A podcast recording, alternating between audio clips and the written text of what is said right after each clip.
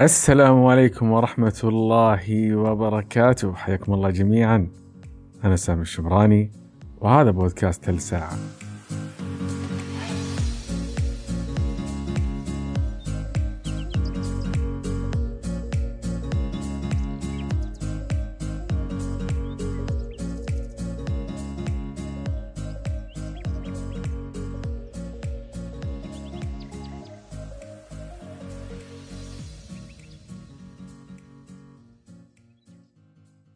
على الرغم من انتشار ثقافة التعليم المستمر وأهميته لأي شخص إلا أن واقع التنفيذ لهذا الجهد عادة ما يكون محدود أو منحصر في فئات معينة من المجتمع مثل الأشخاص المهتمين بتطوير مجالاتهم أو اللي يبحثون عن مستوى دخل أفضل من خلال التعليم.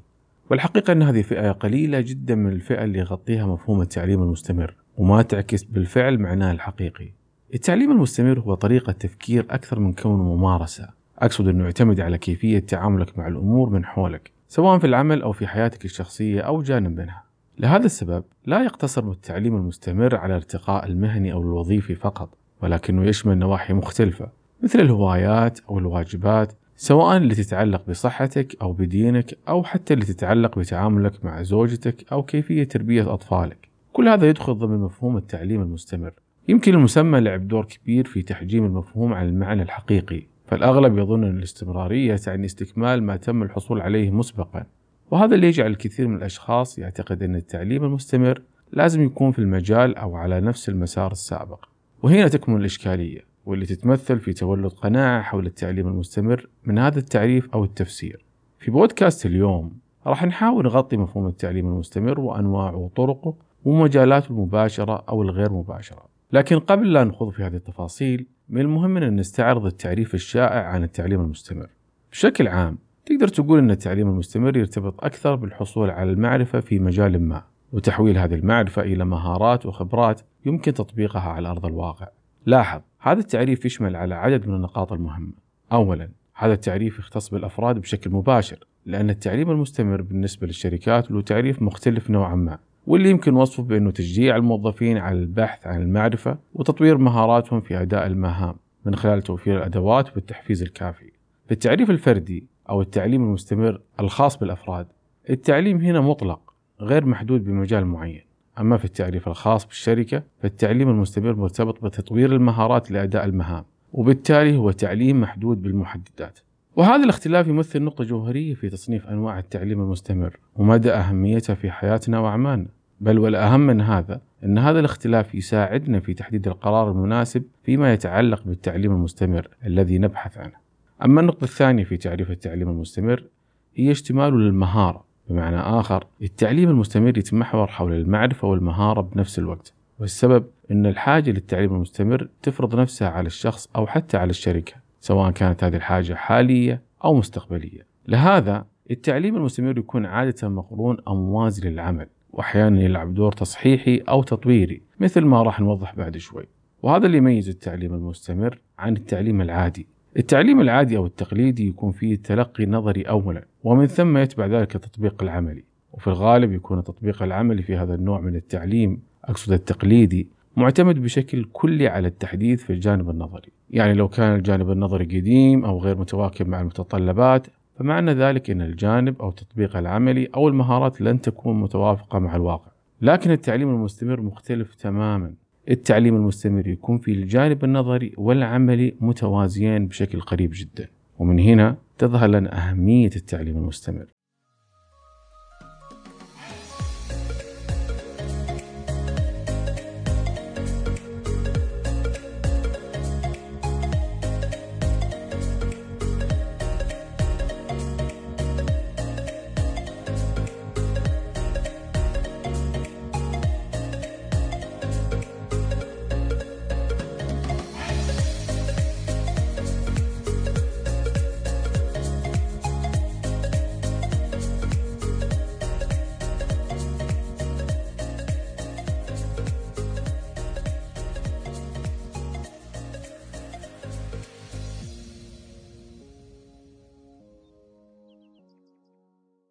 قبل أن نتحدث عن التعليم المستمر سواء على المستوى الشخصي أو على مستوى الأعمال من المهم جدا أننا نستعرض أبرز الدوافع المشتركة ما بين هذول النوعين للتعليم المستمر. هذه الدوافع والأسباب تمثل الخطوط العريضة لمفهوم التعليم المستمر سواء كانت مجتمعة أو متمثلة في سبب أو سببين فقط.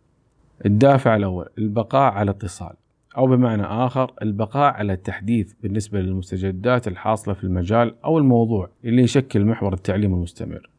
ويلعب هذا الدافع دور كبير للأشخاص اللي يقعون في دوامة الروتين أو الانحصار في جانب بسيط من المجال لسنوات طويلة بدون ما يكون هناك أي فرصة للقيام بتجارب خارج هذا الجانب. الأمر اللي يعزلهم تدريجيا عن المجال والتطورات الحاصلة فيه. خذ على سبيل المثال المعلم اللي يدرس نفس المنهج وبنفس الطريقة من سنوات طويلة. يمكن يكون هذا الشخص فلتة بالنسبة لهذه الجزئية لكنه بنفس الوقت معزول عن المجال نفسه والتطورات اللي حاصلة فيه. وبالتالي يمثل التعليم المستمر بالنسبة له نوع من الاتصال أو البقاء على الاتصال مع المجال.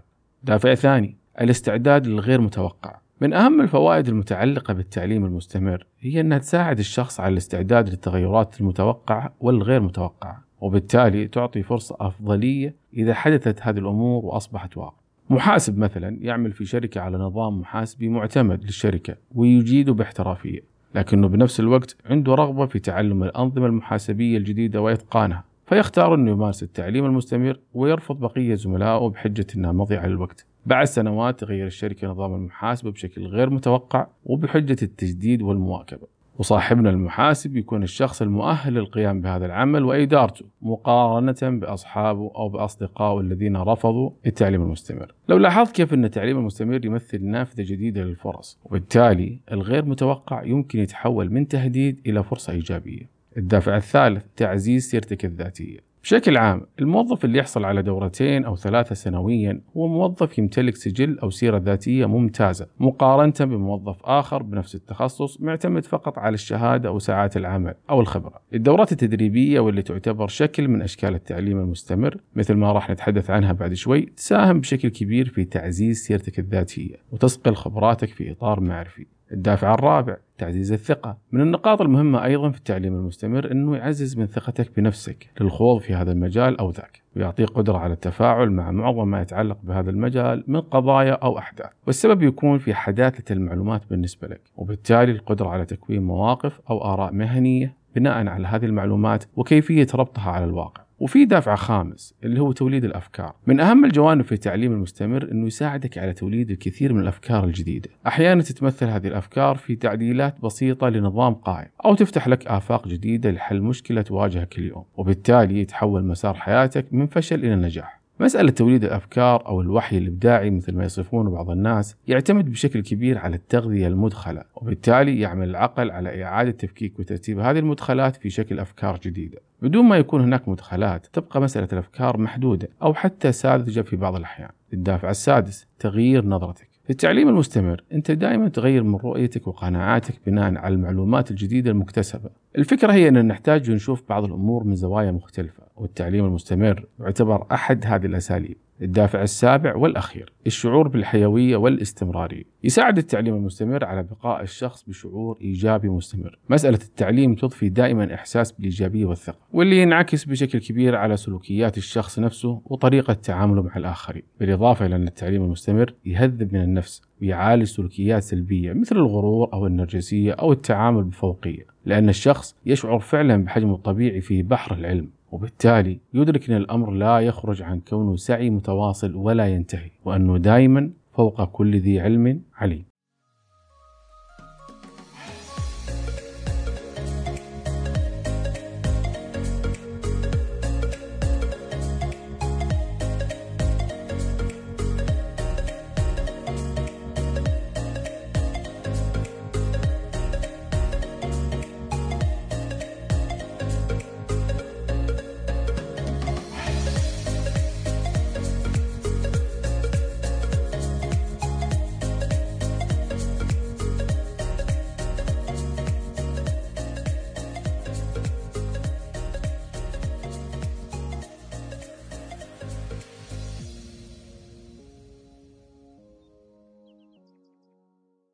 خلونا نستعرض اولا التعليم المستمر وفق الجانب المهني واللي يعتبر النوع الأكثر شيوعا من نوعين التعليم المستمر. هذا النوع من التعليم يرتبط مثل ما وضحنا قبل شوي بالمجال المهني اللي يعمل فيه الشخص. وعلى الرغم من هذا النوع يعتبر ضروري لأي مهنة إلا أنه يختلف من مهنة إلى أخرى من حيث شكل الممارسة للتعليم المستمر.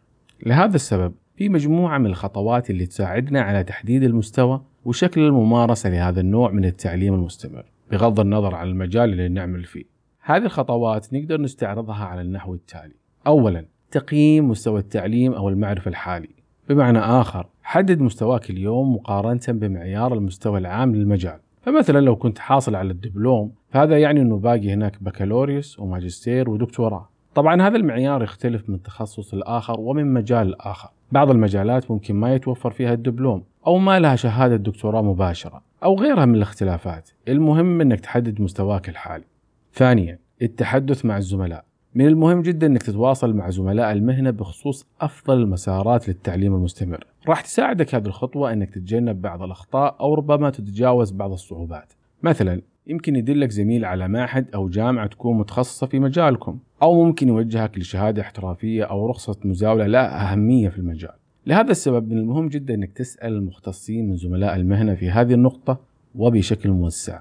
الخطوة الثالثة كيف سيتم تمويل هذا التعليم المستمر؟ هل راح يكون من خلال جهة العمل؟ أم من الأمر راح يكون من حسابك الخاص؟ وهل الساعات راح تكون محسوبة ضمن أوقات العمل؟ أم أنك مضطر للقيام بهذا خارج أوقات العمل؟ لاحظ الإجابة على هذه النوعية من الأسئلة راح يجعل موضوع التعليم المستمر يدخل حيز الواقعية وبالتالي تبدأ الأهداف تترتب بناء على الإمكانيات المتاحة أو حتى تجاوزها بشكل ما يكون في ضرر كبير عليك الخطوة الرابعة ما هي العوائد المباشرة أو الغير مباشرة من التعليم المستمر؟ وأقصد هنا العوائد المالية والعوائد المعنوية. والسبب بسيط هو أن التعليم المستمر يعتبر نوع من الاستثمار بمعنى ما سيتم دفعه لابد أن يحقق عوائد ضمن فترة زمنية معينة سواء قصرت هذه المدة أو طالت. وهذه النقطة مهمة جدا من وجهة نظري. لهذا راح أوضحها بمثال. شخص له خبرة ميدانية تصل إلى 20 سنة بعد عمله بشهادة البكالوريوس وحب أنه يتوسع أكثر معرفيا من خلال التعليم المستمر وأمامه خيارات الأول أنه يكمل الماجستير والثاني أنه يحصل على عدد من الدورات التدريبية في نفس المجال. برأيك أي الخيارين أفضل لهذا الشخص؟ لاحظ أن إجابتك راح تستند للنقطتين العائد المالي والعائد المعنوي. لهذا السبب راح نكون قدام كثير من الاحتمالات اللي تختلف من شخص لآخر وهذا اللي أقصده بمعرفة العوائد عموما. لابد أنك تدرك أن حساب العوائد المالية أو المعنوية هو أمر يعود لك في حسابها بشكل محايد لأنه ما يمكن أن أراه من زاويتي على أنه عائد معنوي مرتفع قد لا يمثل لك شيء والعكس صحيح. الخطوة الخامسة والأخيرة هي وضع الخطة وبدء التنفيذ وهذه خطوة تأتي بشكل بديهي بعد الانتهاء من الخطوات السابقة إلا أنها أكثر خطوة تتطلب جهد وإصرار. ففي الغالب معظم حالات التوقف عن التعليم المستمر تبدأ في هذه الخطوة تحديدا حتى مع استيفاء جميع الخطوات السابقة بشكل متكامل. وسبب ذلك هو أن التعليم المستمر يدخل حيز التنفيذ في هذه الخطوة. الأمر الذي يستوجب التعامل مع الكثير من المشكلات المباشرة والغير مباشرة واللي تظهر أثناء التطبيق على أرض الواقع. تعتبر الإرادة القوية والعزيمة والإصرار أحد أهم العوامل اللي تساعد في اجتياز هذه المرحلة. طبعا بالإضافة إلى وجود الدفع الحقيقي وراء هذا العمل. وعلى الرغم من ذلك يبقى التعليم المستمر محك للكثير من المهنيين في المجالات المختلفة ويرتكز بشكل كبير على القناعة اللي تتولد داخل الشخص تجاه هذا النوع من التعليم والفائدة المرجوة من وراءه. وهو ما يختلف من شخص الآخر بل ومن مجتمع الآخر وهذا ما يجعل من التعليم المستمر في المجال المهني نوع من الثقافة المهنية اللي تميز المجتمعات والأفراد من بلد الآخر.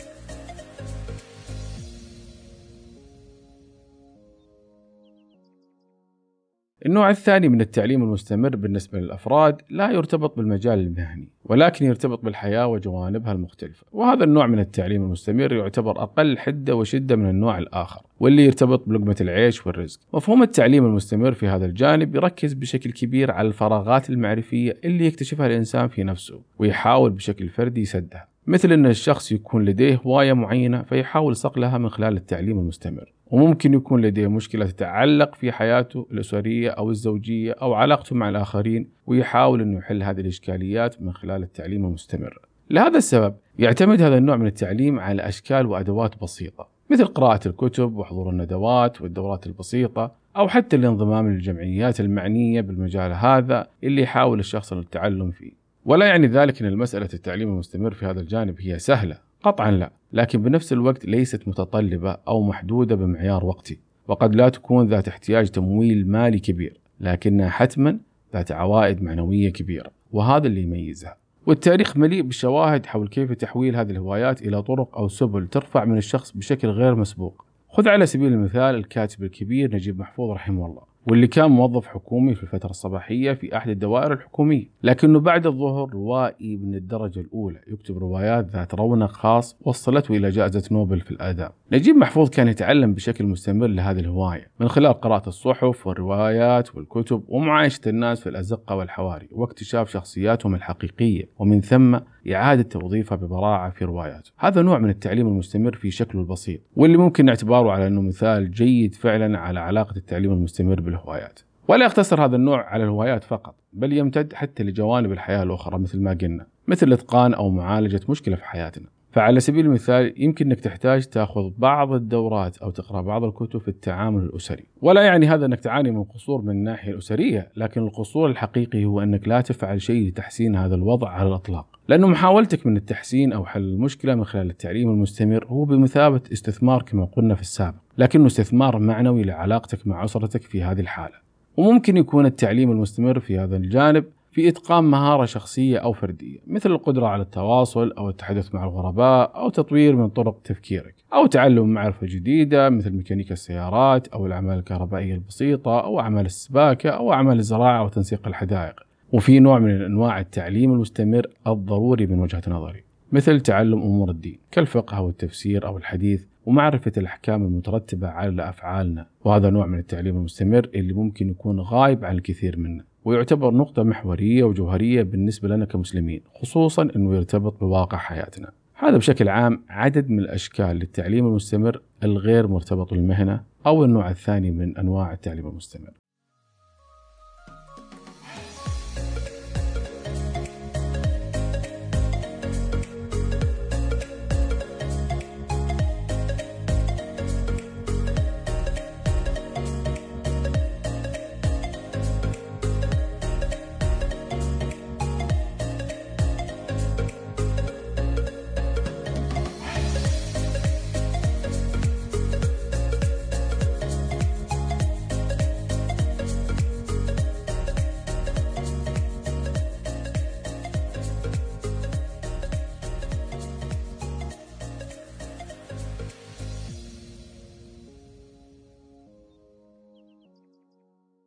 باقي لنا جزئية أخيرة تتعلق بالتعليم المستمر واللي أعتبرها نقطة محورية وأساسية في هذا المفهوم بشكل عام ألا وهي القراءة. يمكن يكون الحديث عن القراءة كأحد أشكال التعليم عموما هو أمر بديهي للكثير منا لكن مع الأسف قلة فقط اللي يتجاوزون عقبة أو معضلة القراءة في البداية ويستطيعون تحويلها إلى أداة تساهم في صقل حياتهم بشكل عام.